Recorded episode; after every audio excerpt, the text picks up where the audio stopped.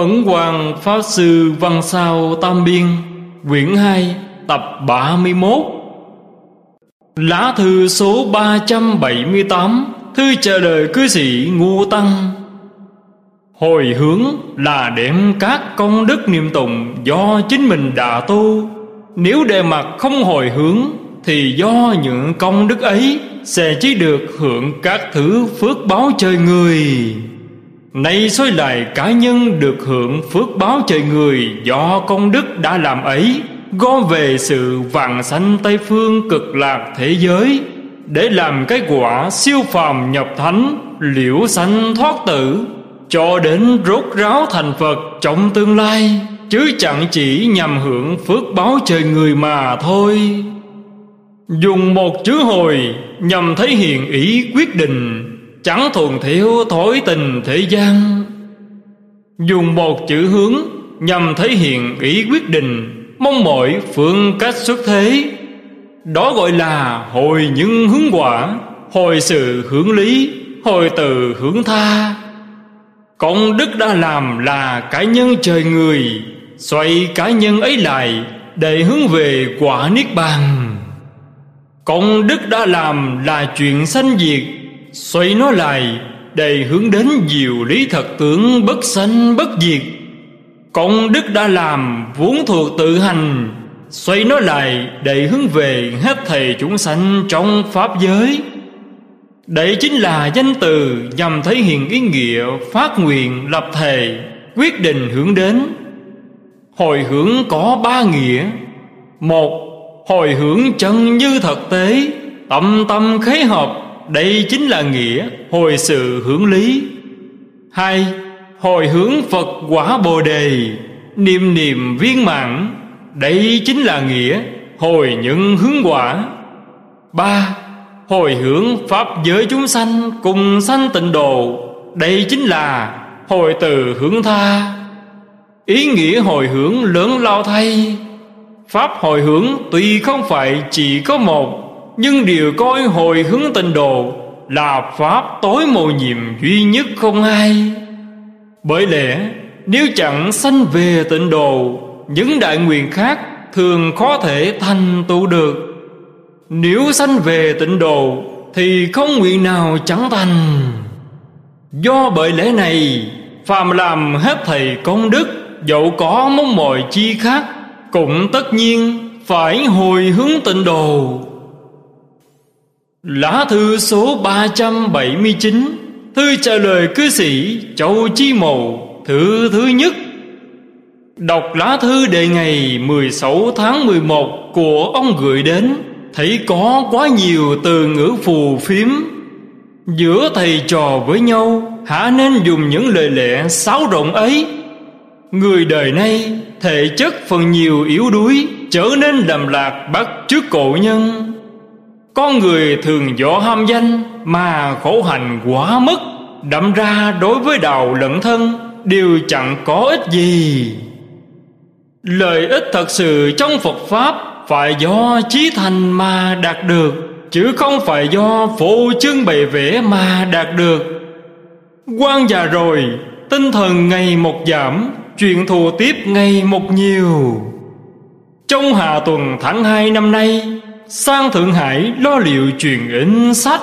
Tháng sáu trở về núi, ở hết hè, tháng bảy liền xuống núi, sang Thượng Hải để kết thúc chuyện in sách, rồi chẳng trở về núi nữa.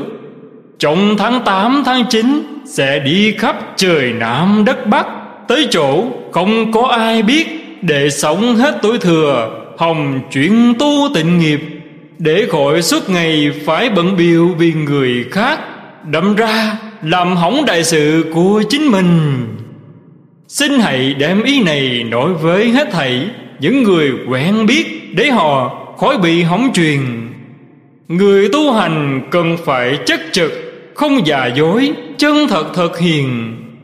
Vì thế cổ nhân nói, thật ít hơn dối nhiều, quá khéo chẳng bằng vùng. Những điều khác đã nói tường tận trong văn sao, ở đây không viết cặn kẽ. Viết dưới đèn ngày mười một tháng Giêng năm Kỷ Tỵ một nghìn chín trăm hai mươi chín. Tọa thuốc cai á phiền trong văn sao. Đối với phần hút thiệm thuốc phiền, nếu có những bệnh vật phát sanh trong khi đang uống thuốc cai nghiện vẫn chưa hoàn toàn tường tận, hãy nên ghi là tùy theo nghiện nặng hay nhẹ mà thêm một phần mười. Như mỗi ngày hút một lần thì thêm một tiền, nếu hút năm tiền thì thiệm năm phân. Như vậy thì người nghiện nhẹ sẽ chẳng đến nỗi tốn kém nhiều. Hơn nữa, phương thuốc ấy chỉ được bình khí thống rất hay. Một phụ nữ ở Hà Nam tì loàn đến Thượng Hải tới quy y, cho biết bà ta bị khí thống từ năm mười sáu tuổi. Các thầy thuốc không trị được, mỗi ngày lên cơn đôi ba lượt, đau gần muốn chết. Nay bà ta đã năm sáu chục tuổi rồi. Quan dạy bà ta niệm thánh hiệu Quán Âm, nhưng đó bảo bà ta uống loại thuốc cao nấu theo toa này. Bà ta không hút thuốc phiền, chỉ dùng thuốc. Bà ta nấu một liều thuốc cao, hôm thứ nhất uống vào liền chẳng bị lên cơn nữa. Chưa đầy mười ngày, thân thể lẫn vẻ mặt đều khỏe mạnh, đặc biệt đến tạ ơn. Xin hãy nói điều này với hết thảy những ai bị khí thống. Lá thư số ba trăm tám mươi, thư trả lời cư sĩ Châu Chí Mầu, thư thứ hai. Nhận được thư, biết ông sanh lòng tỉnh trong sạch, muốn quy y Phật Pháp. Nhưng quy y Phật Pháp ắt phải đừng làm các điều ác, vâng làm các điều lành, tận lực giữ luân thường, nghiêm túc tròn hết bổn phận của chính mình, sanh lòng tin, phát nguyện niệm Phật cầu sanh Tây Phương. Lại còn phải kiên giết bảo vệ sanh mạng, ăn chay. Nếu chẳng thể ăn chay hoàn toàn, cũng đừng thảm ăn thì mới nên. Càng phải nên giữ lục chay hoặc thập chay, nếu không sẽ trái nghịch với Phật. Nay đặt pháp danh cho ông là Chí Mầu, do tâm tánh như cái cây, do phiền não chướng lấp nên tâm tánh chẳng thể hiển hiện, giống như cây khô héo. Đã có trí huệ thì phiền não chẳng sanh, cái cây tâm tánh sẽ tự nhiên xum xuê. Nói đến ngũ giới thì hãy tự hỏi tâm mình, nếu có thể giữ được chẳng phàm, hãy hội hóa tam về quy củ, từ phát thề thọ giới trước Đức Phật. Ông ta sẽ bảo ông chữ quan không biết cặn kẽ. Đã quy y Phật Pháp thì nên đọc kỹ văn sao, y theo đó mà hành, sẽ tự chẳng đến nỗi bị kẻ tầm thường gây lầm lẫn.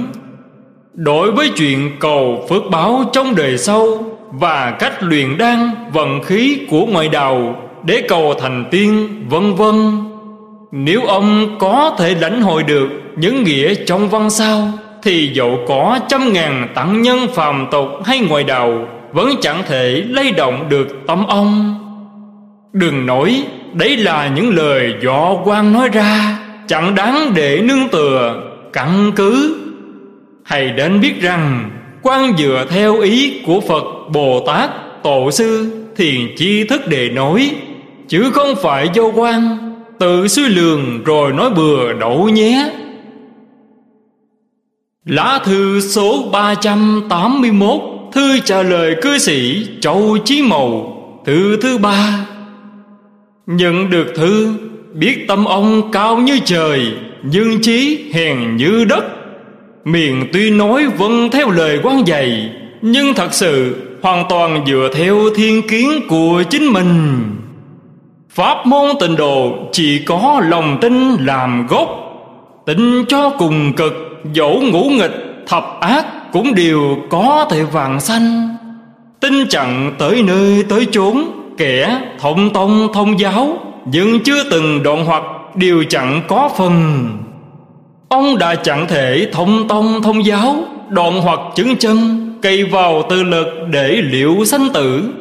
Lại chẳng tin Phật lực chẳng thể nghĩ bàn, tự tánh công đức chẳng thể nghĩ bằng.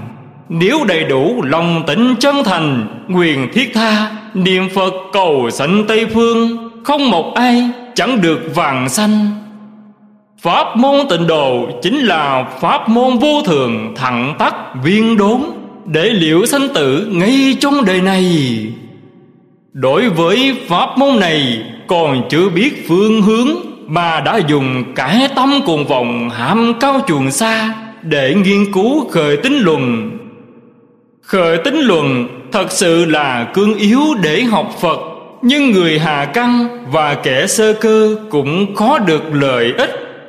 Dẫu nghiên cứu khởi tính luận đạt đến mức độ thống suốt, thấu triệt vô ngại, thì dụng công vẫn phải nhờ vào niệm Phật cầu sanh mới là ổn thỏa, thích đáng.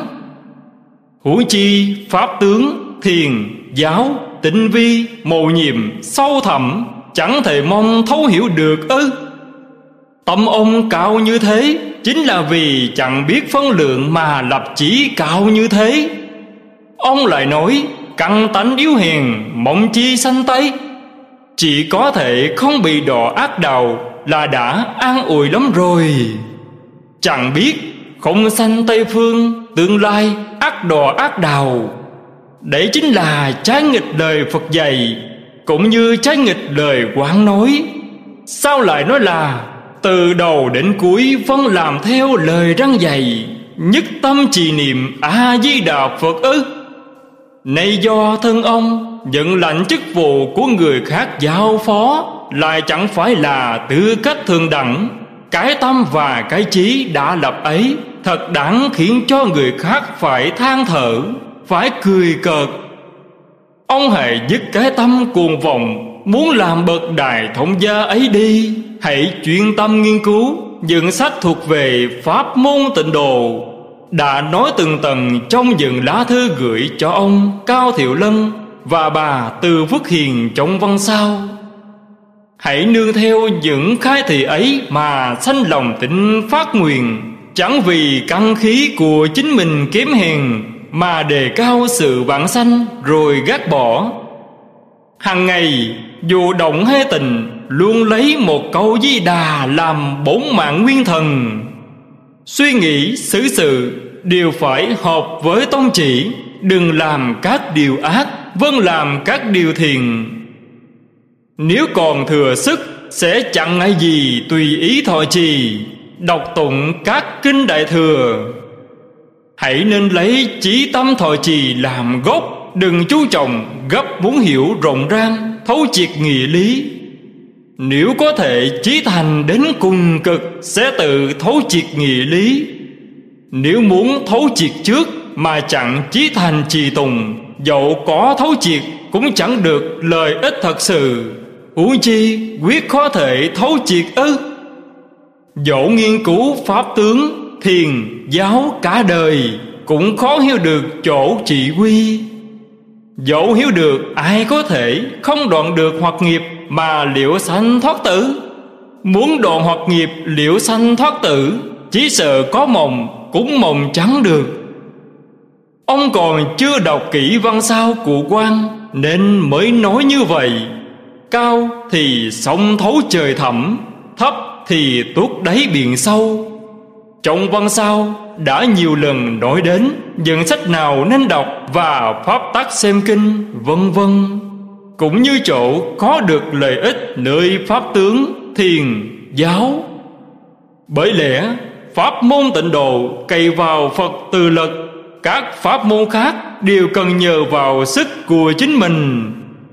Một đằng là giáo lý theo đường lối thông thường, giống như kẻ sĩ trong cõi đời do tư cách mà được làm quan.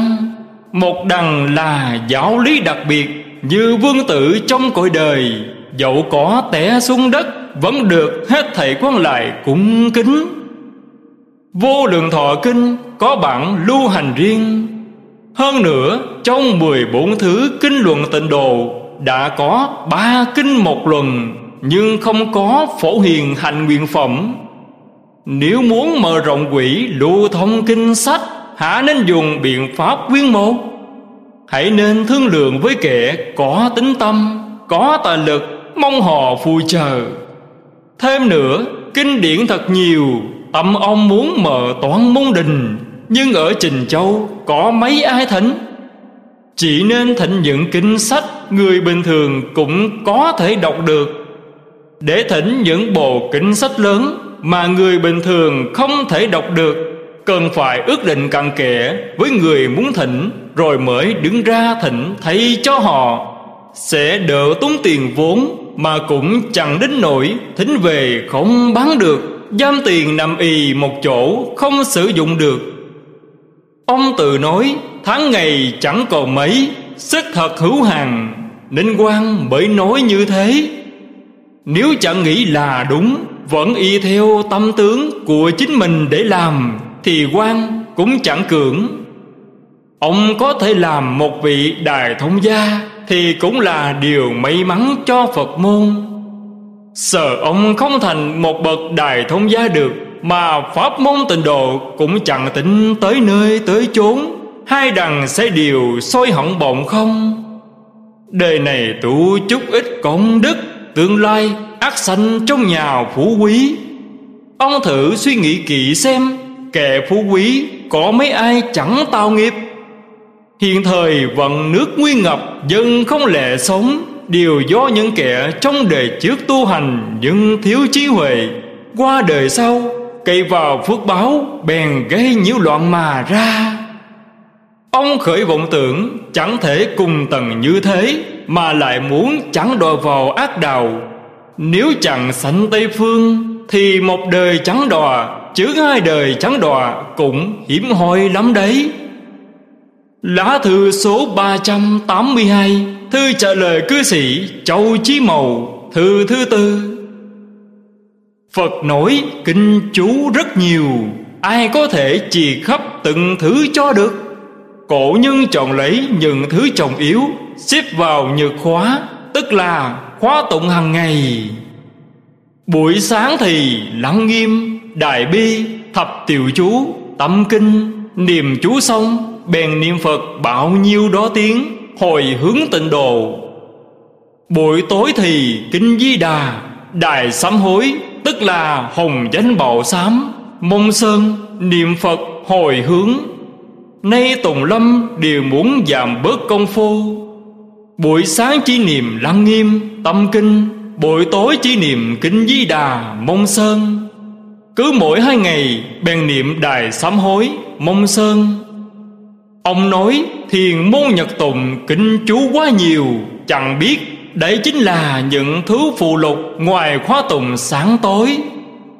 Công khóa của tài gia cư sĩ thì cũng có thể chiếu theo công khóa sáng tối của thiền môn để tụng niệm, hoặc cũng có thể tùy ý tự lập chương trình. Như buổi sáng chuyên niệm kinh Di Đà, vãng sanh chú, niệm Phật. Hoặc buổi sáng chuyên niệm chú đại bi, niệm Phật. Buổi tối niệm kinh Di Đà, vãng sanh chú, niệm Phật. Hoặc có người trì kinh Kim Cang cũng được. Nhưng bất luận tụng kinh nào, trì chú nào, đều phải niệm Phật bao nhiêu đó tiếng, hồi hướng thì mới hợp với tông chỉ tu tịnh nghiệp. Những gì ông nói chính là thấy là nghĩ khác, tuy là hạo tâm nhưng thật ra là tâm không chủ định, bị chuyện theo cảnh. Có kinh nào hay chú nào mà chẳng khen ngợi là công đức thù thắng. Theo chi kiến của ông thì đọc kinh này ắt phải bỏ kinh kia, trì chú này ắt phải bỏ chú kia. Do sức chẳng thể lo tròn, thế tất nhiên là như vậy. Như thế thì có còn được gọi là bậc hiệu lý chẳng tu hay chăng? Lại mở rộng ra hơn nữa, nếu ông gặp kẻ tu thiền khen ngợi thiền đã phá bài xích tịnh độ, ắt sẽ theo kẻ ấy tham thiền. Đối với những tông khác như Thiên Thai, Hiền Thủ, Từ Ân, Bí Mật, hễ gặp một vị tri thức đề xướng, ắt sẽ bỏ pháp này tu pháp kia. Chẳng biết ông là hạng căn tánh nào mà muốn làm bậc đại thông gia, pháp nào cũng thông. Nhưng do nghiệp xấu chí càng, chẳng thể làm bậc đại thông gia được. lại các bộ pháp cậy vào Phật từ lực để đới nghiệp vàng xanh. Đời đến lúc lâm chung, chẳng vào trong vặt dầu lò than, cũng nhất định vô trong thai lừa bụng ngừa. Dẫu may mắn chẳng mất thân người, nhưng do đời này vẫn không có chánh trí, lại có lắm si phước do tu hành. Do hưởng si phước ấy liền tạo ác nghiệp. Khi một hơi thở ra chẳng hít vào được nữa, sẽ vào thẳng tam đồ. Muốn được biết những tên gọi trời, đất, cha, mẹ còn chẳng thấy được, huống là được biết tới pháp môn tịnh độ ư? Ông đọc Văn Sao có hiểu gì chăng? Cần biết rằng một câu A-di-đà Phật trì cho tới cùng cực thì thành Phật còn có dư. Hả nên nói niệm kính Di Đà, niệm Phật chẳng diệt được định nghiệp ư? Phật pháp giống như tiền, do có người khéo dùng. Ông có tiền thì làm chuyện gì mà chẳng được. Ông chuyên tu một pháp thì cầu gì chẳng được. Hả cứ phải khăng khăng trì chú này, hễ niệm chú này thì công đức đạt được, sẽ chẳng bằng các công đức khác ư? Hãy khéo thấu hiểu lời quan, sẽ tự có thể hiểu được một điều thì trăm điều điều rõ. Nếu không, dẫu có nói cho lắm, tâm ông vẫn không có định kiến. Từ ngữ người trọng gương sáng chẳng rõ lai lịch. Ngô Bá Sanh vốn thuộc pháp môn du hí, chuyên trọng dùng miệng lưỡi để tự khoe tài mà thôi. Chính là hạng người giống như ông ít vậy. Người chân tu tròn trở nên như thế. Lá thư số ba trăm tám mươi ba, thư trả lời cư sĩ Châu Chí Mầu, thư thứ năm. Chỉ đọc kỹ tịnh độ thập yếu thì pháp tắc tu tập sẽ biết đầy đủ.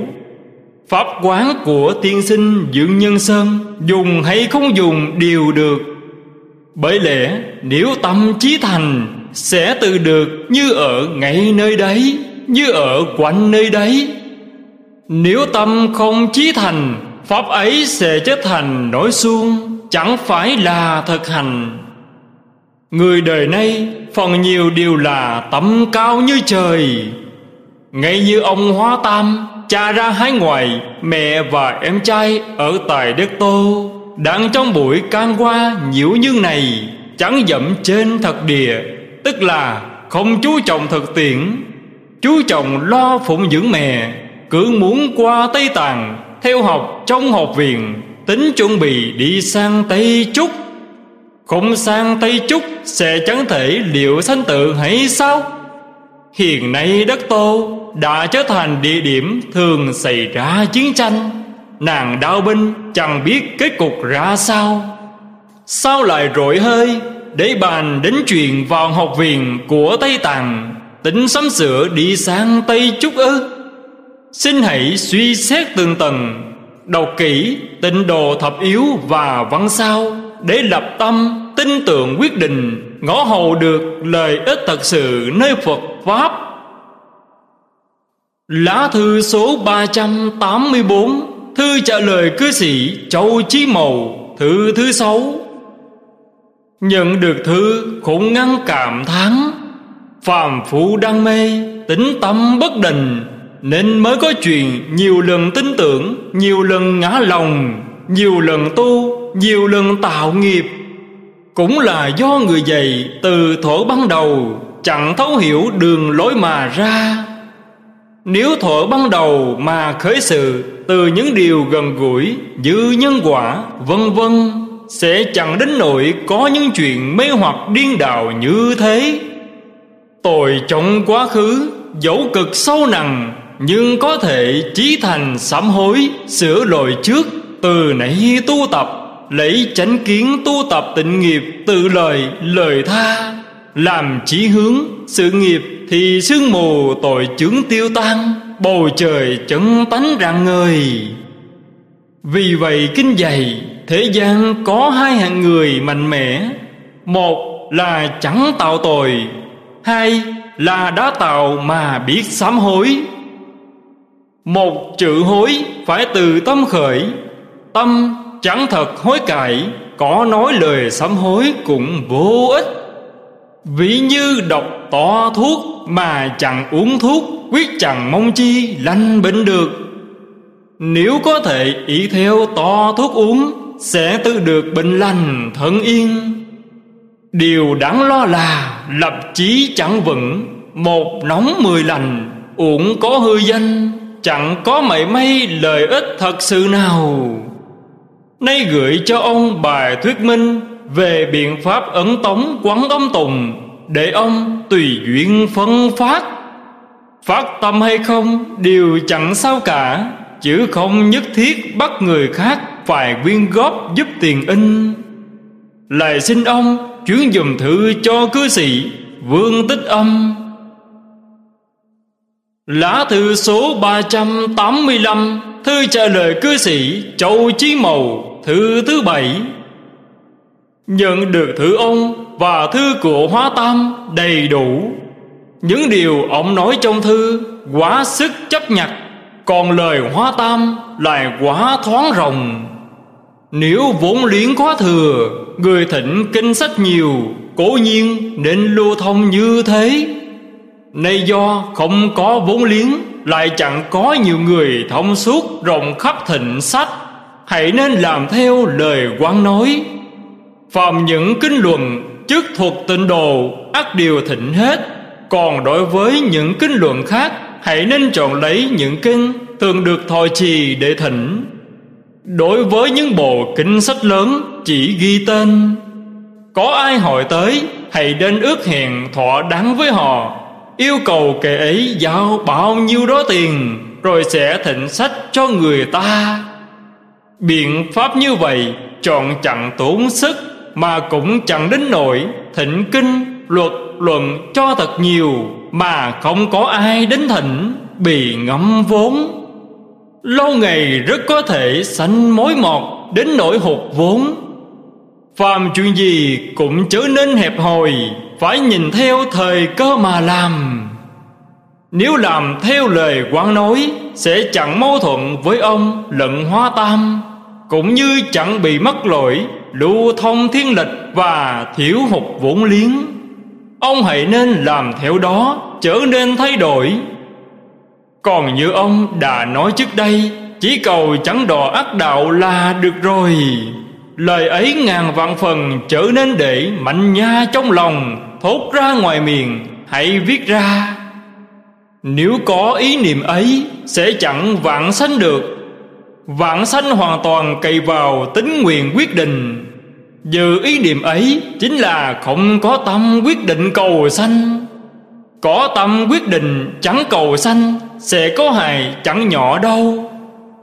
Đã đánh mất tông chỉ tịnh độ, làm sao hưởng lợi ích chân thật là vãng sanh tịnh độ cho được. Còn như Hóa Tam, nhất tâm niệm Phật thề sanh cực lạc. Được vãng sanh hay không vãng sanh đều chẳng màng tới, đến nỗi không vãng sanh cũng tốt. Đấy chính là cái tâm xa lìa lo nghĩ, chính là học đòi kiểu ăn nói lớn lối của bên tông bên giáo. Nếu ông là pháp thân đại sĩ thì lời ấy mới là thật nghĩa. Nhưng bậc pháp thân đại sĩ muốn lợi ích phàm phu cũng chớ nên thốt ra lời ấy.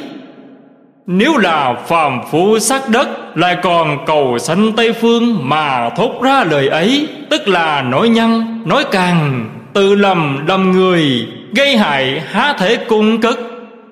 Ngàn vạn phần trở nên thuận theo. Thuận theo sẽ chẳng có phần vãng sanh đâu nhé. Phàm phu vãng sanh hoàn toàn cậy vào tâm niệm chí thành tha thiết, kẻ phó hết thảy cho vô niệm, làm sao cảm ứng đạo giáo được. Sự cảm ứng đạo giáo ấy hoàn toàn do chí thành khẩn thiết quyết định niệm. Bậc chứng vô niệm mới có thể nói lời ấy, chứ kẻ chưa chứng vô niệm mà thốt ra lời ấy đều thành lầm lạc như tô đông pha lúc lâm chung. Chẳng đáng buồn ư? Chẳng đáng đau ư? Còn như nói, đừng nói là nghiên cứu luận khởi tính, hãy tùy sức khám làm được mà đọc rộng rãi tam tạng mười hai bộ. Lời ấy đem nói với bậc thượng trí thì là lời tốt lành, khế lý, khế cơ, chứ bảo với bậc trung hạ sẽ phạm lỗi tràn lan, lẫn lộn, thiếu phương hướng. Nói dễ dàng sao? Thử hỏi ông vào Hóa Tam có phải là căn tánh ấy hay không?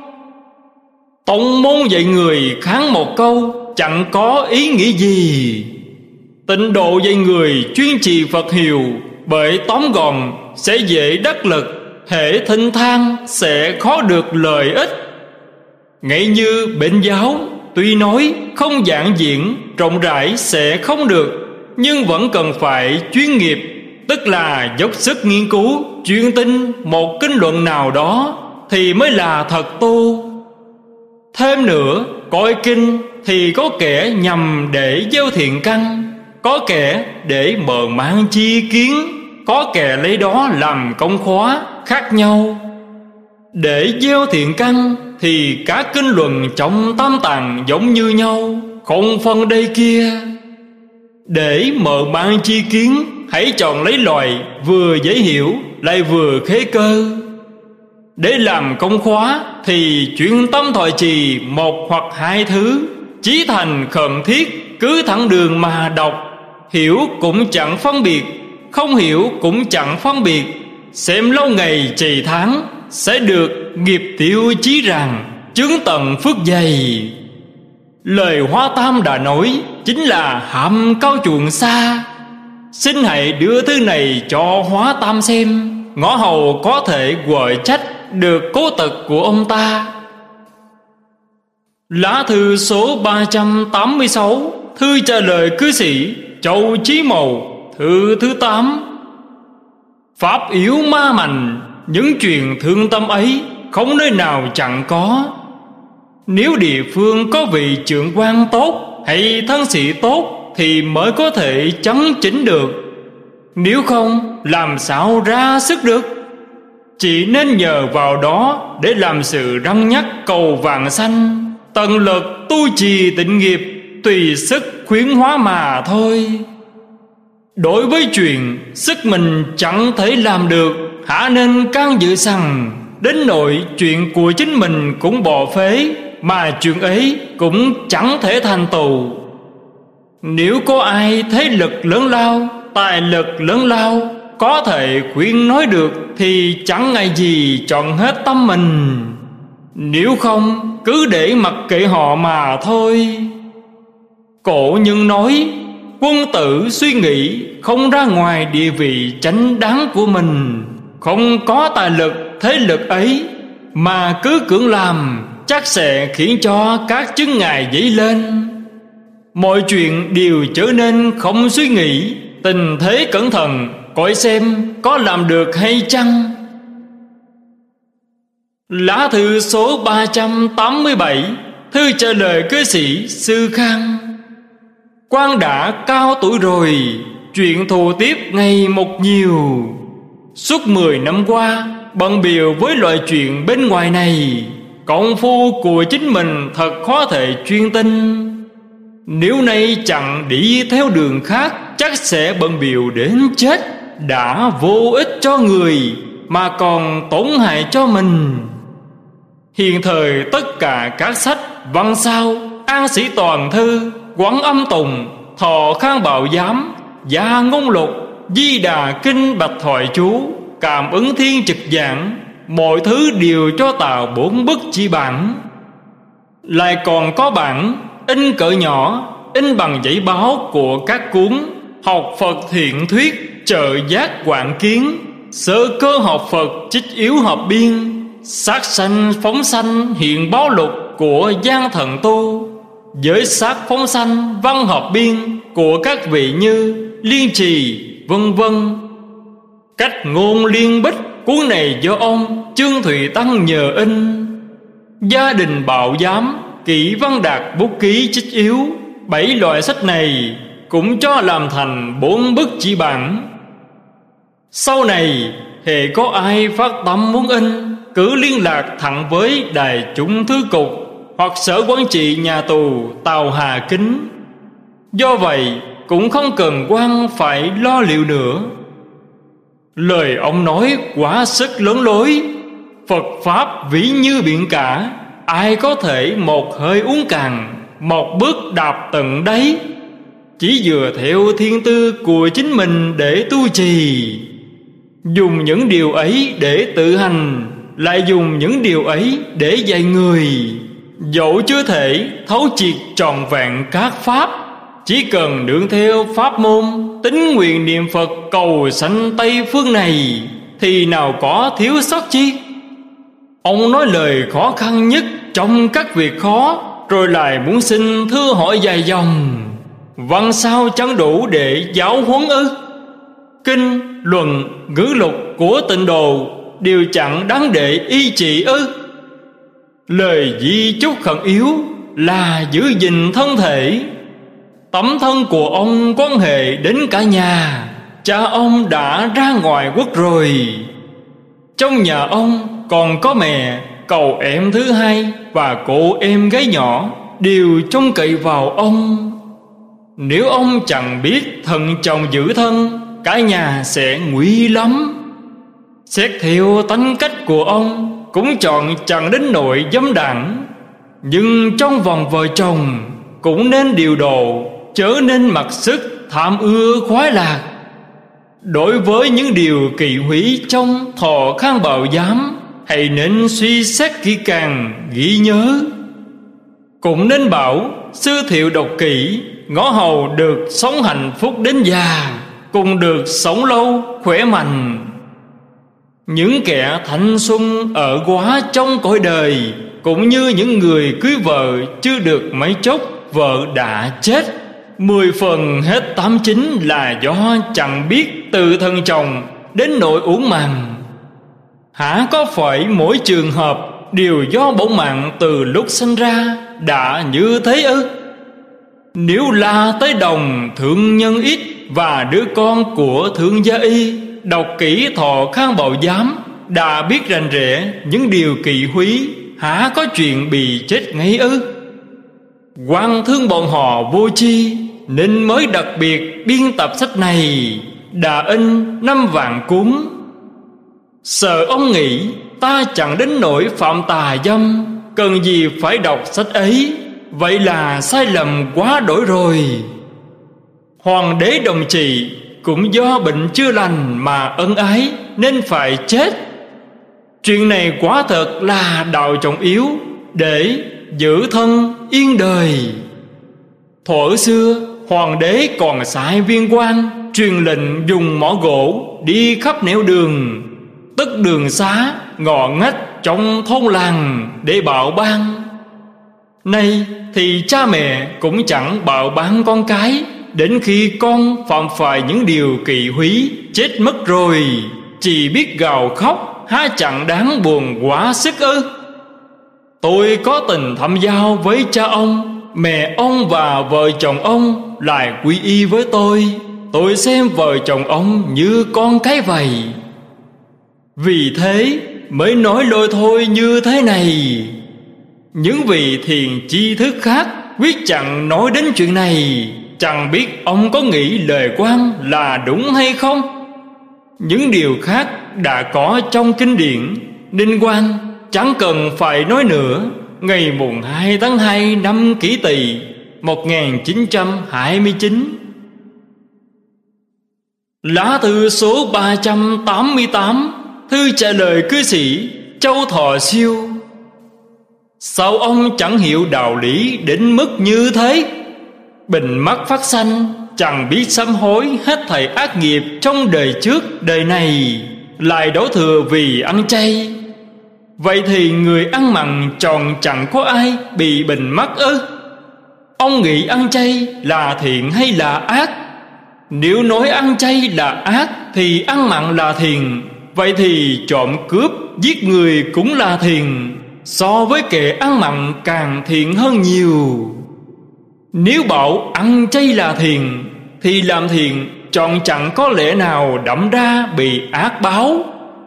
Kẻ gặp phải ác báo chính là do ác nghiệp đời trước, do niệm Phật ăn chay mà chuyển được đại khổ thành tiểu khổ. Đối với điều này chẳng sanh lòng kinh sợ, lại sanh oán hờn, há có phải là bậc quân tử vui biết bàn trời, cảnh nghịch xảy đến bèn thuận chịu ư? Ông chỉ nên chí thành khẩn thiết niệm Phật, quyết định ăn chay. Dẫu khổ sở gấp vạn lần so với bệnh mắt, cũng chẳng ăn thịt hết thảy chúng sanh. Giữ được tấm lòng như thế, xử sự như thế, chắc chắn sẽ nghiệp tiêu, mắt sáng, tâm địa mờ mang, chẳng giống những kẻ hồ đồ vô chi vô thức, chẳng biết tốt xấu. Ông không thấy kinh Kim Cang đã dạy: thiện nam tử, thiện nữ nhân thọ trì kinh này bị người khác khinh rẻ, là vì tội nghiệp của người ấy trong đời trước đáng đọa ác đào. Do đời này bị người khác khinh rẻ, nên tội nghiệp trong đời trước liền bị tiêu diệt, sẽ đắc vô thường chánh đẳng chánh giác đó ư? Tội của người ấy đáng đọa địa ngục, do trì kinh mà chỉ bị người khác khinh rẻ. Tội đọa địa ngục thấy điều tiêu diệt, trong vị lai còn được thành Phật đạo. Điều ấy do chính kim khẩu của Đức Phật nói ra. Ông hoàn toàn chẳng hiểu rõ đạo lý chánh đáng trong thế gian, nên vừa gặp nghịch cảnh bèn sanh oán hờn, còn đổ tội cho ăn chay, đáng gọi là uổng công đọc sách thánh hiền. Niệm Phật lấy chí thành làm chủ. Nếu chí thành sẽ chẳng bị tán loạn cho lắm. Hãy nên dùng phương pháp vừa niệm vừa nghe. Lần chuỗi chẳng qua để người giải đãi. Nếu lần chuỗi gây trở ngại thì chẳng cần phải lần. Vừa niệm vừa nghe xỏ ra tốt hơn niệm theo hơi thở. Hãy nên nói là tùy tức, tức là niệm theo hơi thở, trở nên gọi là sổ tức, tức là đếm hơi thở. Cách vừa niệm vừa nghe trong văn sao của Quang, sợ ông chẳng khéo dùng được. Vậy thì chỉ niệm cho rõ ràng rành mạch, nghe cho rõ ràng rành mạch là được rồi. Chỉ y theo lời tôi, quyết chẳng bị lầm lẫn. Nếu y theo ngu kiến của chính mình, tôi sẽ tuyệt giao, chẳng cần phải gọi Quang là thầy nữa. Lá thư số ba trăm tám mươi chín, thư trả lời Đông Xá Tây Khách. Lăng Nghiêm có gì mà chẳng nên nghiên cứu, nhưng phải lấy tịnh độ làm chủ, thì hết thảy kinh đều nêu tỏ được lợi ích của tịnh độ. Phần mở đầu của kinh Lăng Nghiêm gặn hỏi cái tâm khó khăn như thế ấy, cho nên biết chúng sanh đời mạt vẫn muốn dùng thiền để giải quyết đại sự, sẽ tự lầm lầm người lớn lắm. Huống chi hai mươi lăm pháp viên thông, xếp pháp viên thông của Ngài Thế Chí trước pháp viên thông của Đức Quán Âm, ngụ ý đề cao lấy tịnh độ làm pháp chánh yếu lớn lao lắm. Trong phần giảng rõ về cảnh ngụ ấm ma, kinh dạy người phá được hai ấm sắc và thọ, vẫn còn có chuyện bị ma dựa. Đủ thấy dùng tự lực để liệu sanh tử khó khăn, nương Phật lực để liệu sanh tử dễ dàng. Nghiên cứu được như vậy thì lợi ích lớn lao.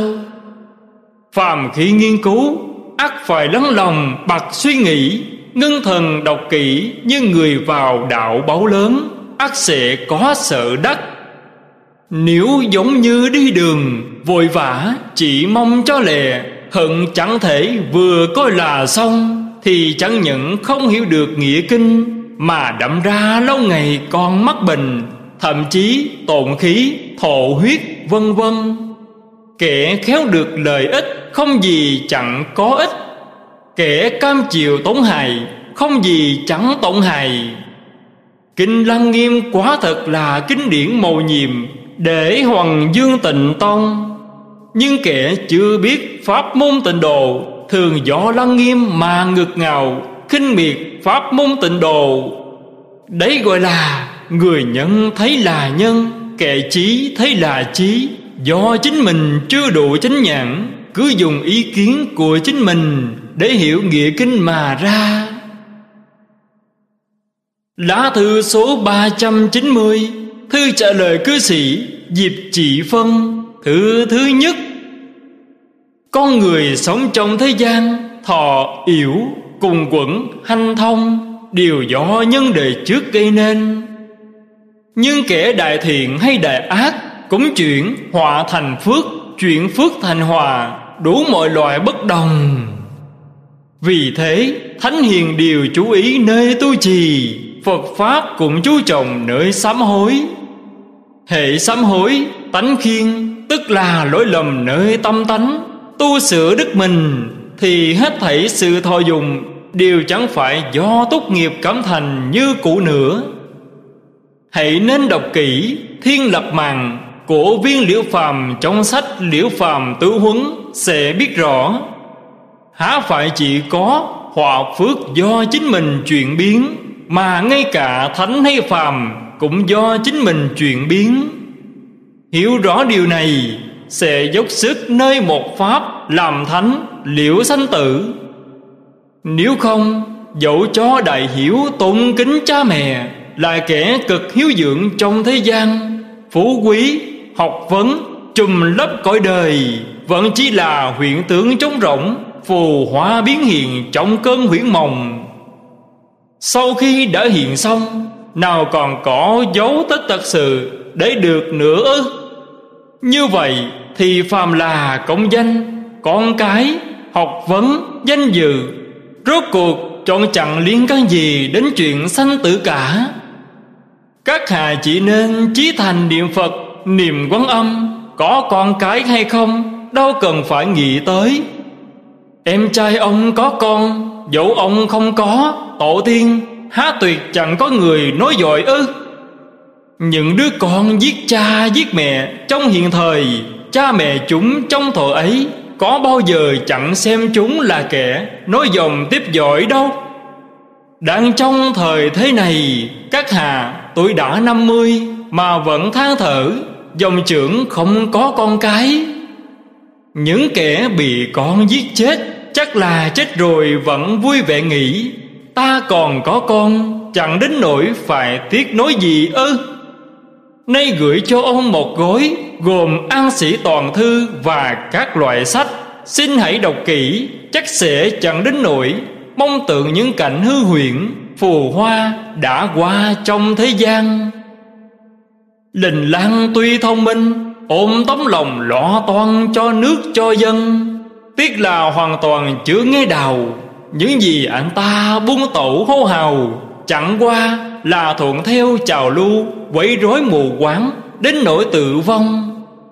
Nếu anh ta biết loạn lạc, sở dĩ dấy lên là vì chẳng dốc sức nơi giáo dục trong gia đình, và nhân quả báo ứng sẽ biến sự nhọc nhằn siêng năng tẩy chay hoàng hóa của Nhật Bản thành nhọc nhằn siêng năng áp dụng đạo căn bản để mua toan bình trì, thì người như vậy sẽ trở thành học trò của thánh hiền, chẳng uổng chỉ mang xuông tâm trí hào hiệp mà thôi. Thông minh đậm ra bị thông minh gây lầm lẫn, đáng thương như thế đó. Các hạ coi quan là thiền tri thức, tuy quan chẳng đáng là thiền tri thức, nhưng chẳng thể không dùng lời lẽ ý tứ của một thiền tri thức để thư trình lên các hạ, hồng chẳng thiếu sót tình quen biết.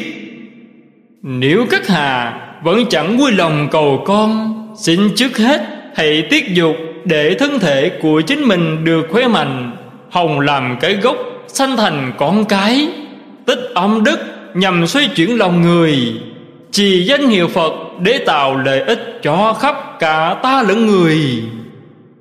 Lại khuyên đình phu nhân cũng nên giữ tấm lòng như thế, xử sự như thế, lại còn phải lễ bái, cúng dường, xưng niệm Quán Thế Âm Bồ Tát. Nếu tâm kiền thành, ắt sẽ sanh được đứa con làm rạng rỡ thành danh gia đình. Phẩm Phổ Môn có dày, nếu có nữ nhân muốn cầu con trai, lễ bái, cúng dường Quán Thế Âm Bồ Tát, liền sanh con trai, phước đức, trí huệ. Nếu muốn cầu con gái, liền sanh con gái, đoan chánh, có phước tướng. Đã gieo trồng gốc đức từ đời trước, được mọi người yêu kính. Các hạ muốn cầu có con nói giỏi, hãy nên theo phương pháp Quá vừa mới nói để cầu, thì không khi nào chẳng cầu được. Nếu không, dẫu có sanh được con, chắc là khó thể bảo đảm nó chẳng bị hãm trong những trào lưu cực đoan quá khích, đến nỗi đi theo con đường đại nghịch vậy. Viết ra những điều này để xin ông hãy sáng suốt suy xét. Trong tháng chín, chắc chắn quan sẽ diệt tung tích, chẳng muốn đem anh Trục làm gai mắt khắp mọi người, cho nên chẳng gửi. Nếu y theo lời quan nói, chính là thấy được lòng quan. Chữ tưởng xấu sờ sờ, hả đáng nhắc đến ư? Lá thư số ba trăm chín mươi mốt, thư trả lời cư sĩ Diệp Trị Phân, thư thứ hai. Lá thư trước đã gửi đi hôm mười sáu. Đọc thư ông cũng ngăn bật cười. Chẳng thể tiết dục muốn gấp có con, chẳng biết cái gốc để sanh con là ở chỗ bồi dưỡng thân thể và ẩm đức. Chẳng tiết dục thì tinh loạn, chẳng thể đầu thai. Dẫu có đầu thai sanh được con, ắt nó cũng sẽ bấy bớt khó khôn lớn được. Nếu muốn sanh được đứa con tốt lành, có thể kế thừa thanh danh của gia đình, thì phải đoạn dục một năm hoặc nửa năm, ngõ hầu thân thể mạnh mẽ, tinh thần sung túc, đợi cho vợ sạch kinh nguyệt rồi mới chung đụng một phen, liền có thể đầu thai. Từ đấy vĩnh viễn chấm dứt ân ái, thì đứa con sinh ra nhất định mỏng mịn, đầy đặn, tánh tình lương thiện, chắc chắn không có những bệnh lên sởi, cháy rà, vân vân, và chẳng lo nó không lâu sau sẽ chết. Với ác nghiệp đời trước, hãy chỉ tâm sám hối, kiên thành tụng kinh, sẽ tự có thể tiêu diệt. Hả nên tin tưởng thọ sanh kinh, sanh vào năm nào đó sẽ phải trả nợ chừng đó tiền thọ sanh. Đấy chính là kinh do tăng sĩ chuyên làm kinh sám bịa ra. Sao ông lại tính đó là thật? Cần biết rằng từ vô lượng kiếp đến nay, do tham, sân, si, tạo, giết, trộm, dâm đã kết oán nghiệp vô lượng vô biên. Hãy nên phát tâm đại bồ đề, tự lợi, lợi tha, chí thành niệm Phật tụng kinh để mong tiêu diệt. Cũng như dùng công đức ấy để siêu độ cha mẹ của chính mình trong đời này, tổ tông, họ hàng nhiều đời, khiến họ đều được tiêu trừ ác nghiệp, tăng trưởng thiện căn, thoát khỏi đời ác ngũ trược này, sanh sang cõi tịnh bảy báu kia. Ngõ hầu chẳng thẹn làm con, làm cháu của người khác, chẳng thẹn làm đệ tử Phật. Ông hỏi kinh nào tốt nhất? Chẳng biết hết thảy kinh Đại Thừa đều tốt. Ông có thể thọ trì từng kinh một hay chăng? Nếu đã chẳng thể trì khắp, hãy cứ trì mãi Kim Cang, Tâm Kinh, Di Đà Kinh, Đại Bi Chú, không có loại nào chẳng tốt cả. Chỉ cần chí thành cung kính thì công đức lớn lao. Nếu không, do trì tụng chắc sẽ có công đức, nhưng có thể bị tội lỗi do tâm không kiên thành, chắc sẽ đến nỗi trở thành khinh nhờn. Lại cần phải lấy việc niệm Nam Mô A Di Đà Phật làm công khóa, để hàng ngày thường tu không gián đoạn. Ấy chính là đem vạn đức hồng danh của Đức Như Lai huân tập cải tâm nghiệp thức của chính mình. Lâu ngày trì tháng, tâm sẽ tự có thể hợp với Phật, và tâm hợp với đạo. Trân trọng cung kính pháp bảo. Hết tập ba mươi mốt.